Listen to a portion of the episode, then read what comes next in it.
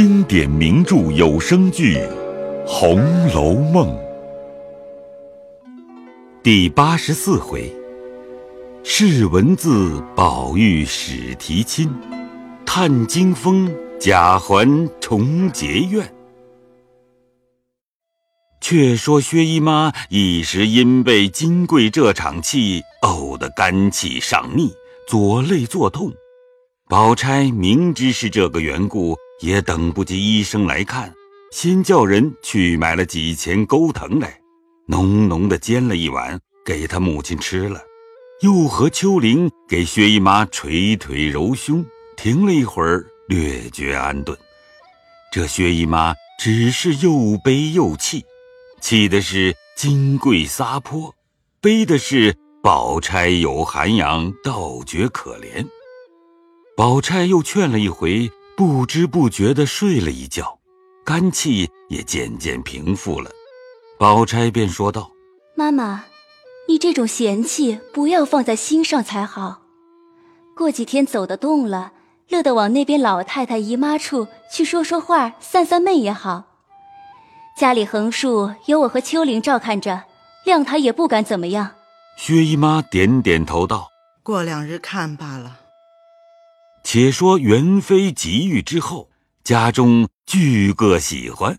过了几日，有几个老公走来，带着东西银两，宣贵妃娘娘之命，因家中请问勤劳，俱有赏赐，把物件银两一一交代清楚。贾赦、贾政等禀明了贾母，一齐谢恩毕，太监吃了茶去了。大家回到贾母房中，说笑了一回。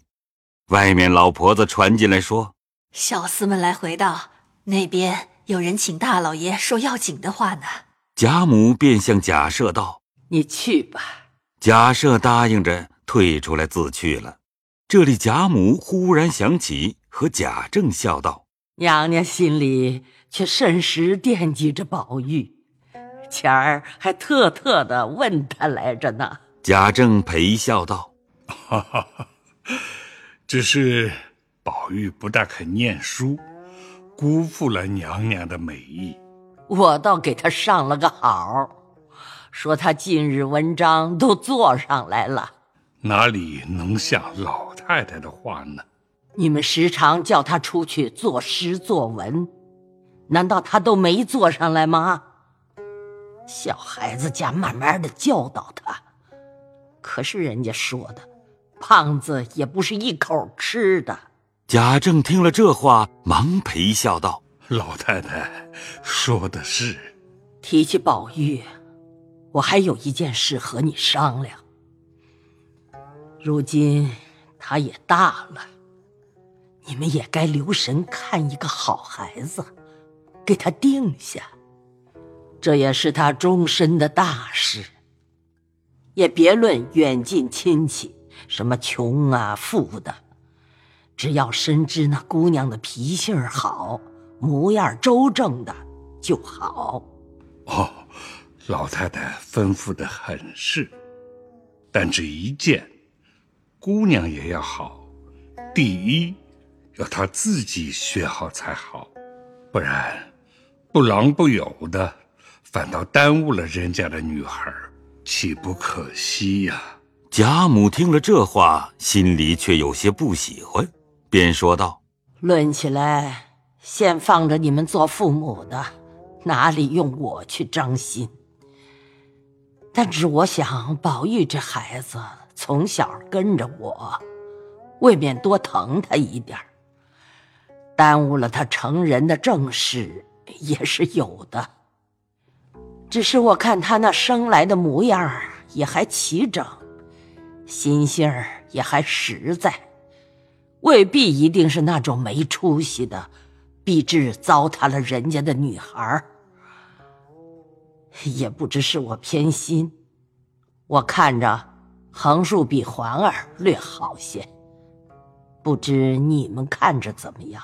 几句话说的贾政心中甚是不安。连忙陪笑道：“老太太看的人也多了，既说他好有造化的，想来是不错的。只是儿子望他成人性儿太急了一点儿，或者竟和古人的话相反，倒是莫知其子之美了。一句话把贾母也呕笑了，众人也都陪着笑了。贾母因说道：“ 你这会子也有了几岁年纪，又居着官儿，自然越历练越老成。”说到这里，回头瞅着邢夫人和王夫人，笑道：“ 想他那年轻的时候，那一种古怪脾气，比宝玉还加一倍呢。”只等娶了媳妇儿，才略略的懂了些人事儿。如今只抱怨宝玉，这会子，我看宝玉比他还略体些人情呢。说的邢夫人、王夫人都笑了，因说道：“老太太又说起逗笑的话来了。”说着，小丫头子们进来告诉鸳鸯：“请示老太太，晚饭伺候下了。”贾母便问。你们又咕咕唧唧的说什么？鸳鸯笑着回明了。贾母道：“那么着，你们也都吃饭去吧，单留凤姐儿和真哥媳妇跟着我吃吧。”贾政及邢王二夫人都答应着，伺候摆上饭来。贾母又催了一遍，才都退出各散。却说邢夫人自去了，贾政同王夫人进入房中。贾政因提起贾母方才的话来说道：“老太太这样疼宝玉，毕竟要他有些实学，日后可以混得功名，才好不枉老太太疼他一场，也不至糟蹋了人家的女儿。”王夫人道：“老爷这话自然是该当的。”贾政因着个屋里的丫头传出去告诉李贵：“宝玉放学回来。”索性吃饭后再叫他过来，说：“我还要问他话呢。”李贵答应了事。这宝玉放了学，刚要过来请安，只见李贵道：“ 二爷先不用过去，老爷吩咐了，今日叫二爷吃了饭再过去呢。呃，听见还有话问二爷呢。”宝玉听了这话，又是一个闷雷，只得见过贾母，便回园吃饭。三口两口吃完，忙漱了口，便往贾政这边来。贾政此时在内书房坐着，宝玉进来请了安，一旁侍立。贾政问道：“这几日我心上有事，也忘了问你。那一日你说你师傅叫你讲一个月的书，就要给你开笔。如今算来，讲两个月了。”你到底开了笔了没有？宝玉道：“才做过三次，师傅说且不必回老爷知道，等好些再回老爷知道吧。因此这两天总没敢回。是什么题目？一个是无时又武而至于学，一个是人不知而不愠，一个是则归末三字。都有稿吗？都是做了抄出来，师傅又改的。你带了家来了？”还是在学房里呢，在学房里呢，叫人取了来，我瞧。宝玉连忙叫人传话与明烟，叫他往学房中去。我书桌子抽屉里有一本薄薄竹纸本子，上面写着“窗客”两字的，就是快拿来。一回明烟拿了来，递给宝玉，宝玉呈与贾政。贾政翻开看时，见头一篇写着题目是“无时又武”。而至于学，他原本破的是“圣人有志于学，幼而已然矣”。黛如却将“幼”字抹去，明用“十五”。贾政道：“你原本‘幼’字，便扣不清题目了。‘幼’字，是从小起至十六岁以前都是幼。这张书是圣人自言学问功夫与年俱进的话。”所以，十五、三十、四十、五十、六十、七十，就要明点出来，才见得到了几时有这么个光景，到了几时又有那么个光景。师傅把你又字改了十五，便明白了好些。看到成题，那抹去的原本云：“福不至于学，人之常也。”贾政摇头道：“不但是孩子气，可见你本性不是个学者的志气。”又看后句：“圣人十五而治之，不亦难乎？”说道：“这更不成话了。”然后看戴儒的改本云：“夫人孰不学而志于学者足先，此圣人所谓自信于十五十余。”便问：“改的懂得吗？”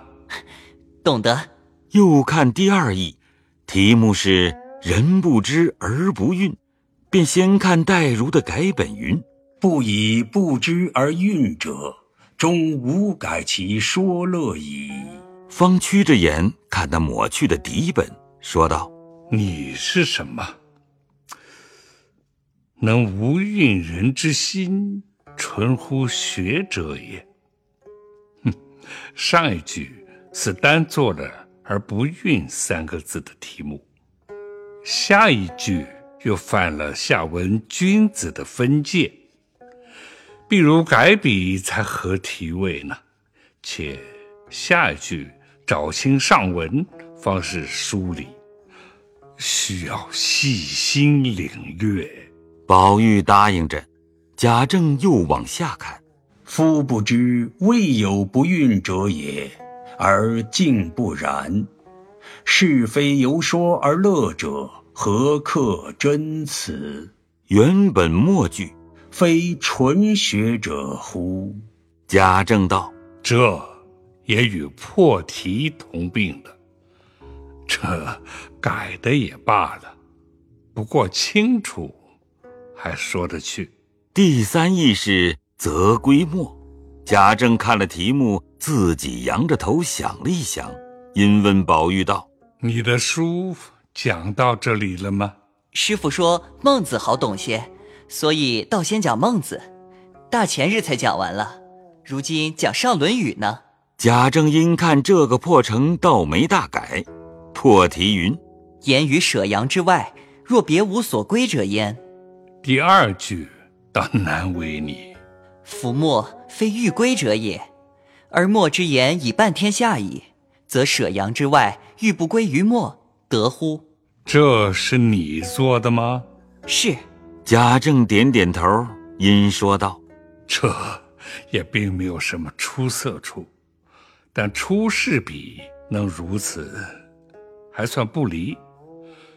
前年我在任上时，还出过‘为士为能’这个题目，那些童生。”都读过前人这篇，不能自出心裁，没多抄袭。你念过没有？也念过。我要你另换个主意，不许雷同了前人，只做个破题也使得。宝玉只得答应着，低头搜索枯肠。贾政背着手，也在门口站着坐响。只见一个小小厮往外飞走，看见贾政，连忙侧身垂手站住。贾政便问道：“做什么？”小厮回道：“老太太那边姨太太来了，二奶奶传出话来，叫预备饭呢。”贾政听了也没言语，那小厮自去了。谁知宝玉自从宝钗搬回家去，十分想念，听见薛姨妈来了，只当宝钗同来。心中早已忙了，便炸着胆子回道：“破题倒做了一个，但不知是不是。你念来我听。天下不皆是也，能无产者亦仅矣。”贾政听了，点着头道：“嗯，也还使得。以后作文，总要把界限分清，把神理想明白了，再去动笔。哎。”你来的时候，老太太知道不知道？知道的。既如此，你还到老太太处去吧。宝玉答应了个是，只得拿捏着慢慢的退出。刚过穿廊跃动门的影屏，便一溜烟跑到老太太院门口，急得明烟在后头赶着叫：“看跌倒了，老爷来了！”宝玉哪里听得见？刚进的门来，便听见王夫人、凤姐、探春等笑语之声。丫鬟们见宝玉来了，连忙打起帘子，悄悄告诉道：“姨太太在这里呢。”宝玉赶忙进来给薛姨妈请安。过来才给贾母请了晚安，贾母便问：“你今儿怎么这早晚才散学？”宝玉惜把贾政看文章并命做破题的话述了一遍，贾母笑容满面。宝玉因问众人道：“宝姐姐在哪里坐着呢？”薛姨妈笑道：“你宝姐姐没过来，家里和香菱做活呢。”宝玉听了，心中索然，又不好就走。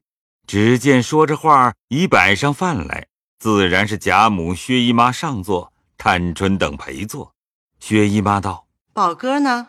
贾母忙笑说道：“ 宝玉跟着我这边坐吧。”宝玉连忙回道：“头里散学时，李贵传老爷的话，叫吃了饭过去。我赶着要了一碟菜，泡茶，吃了一碗饭就过去了。老太太和姨妈姐姐们用吧。既这么着。”凤丫头就过来跟着我，你太太才说她今儿吃斋，叫他们自己吃去吧。王夫人也道：“你跟着老太太、姨太太吃吧，不用等我，我吃斋呢。”于是凤姐告了座，丫头安了杯箸，凤姐直呼斟了一巡才归座。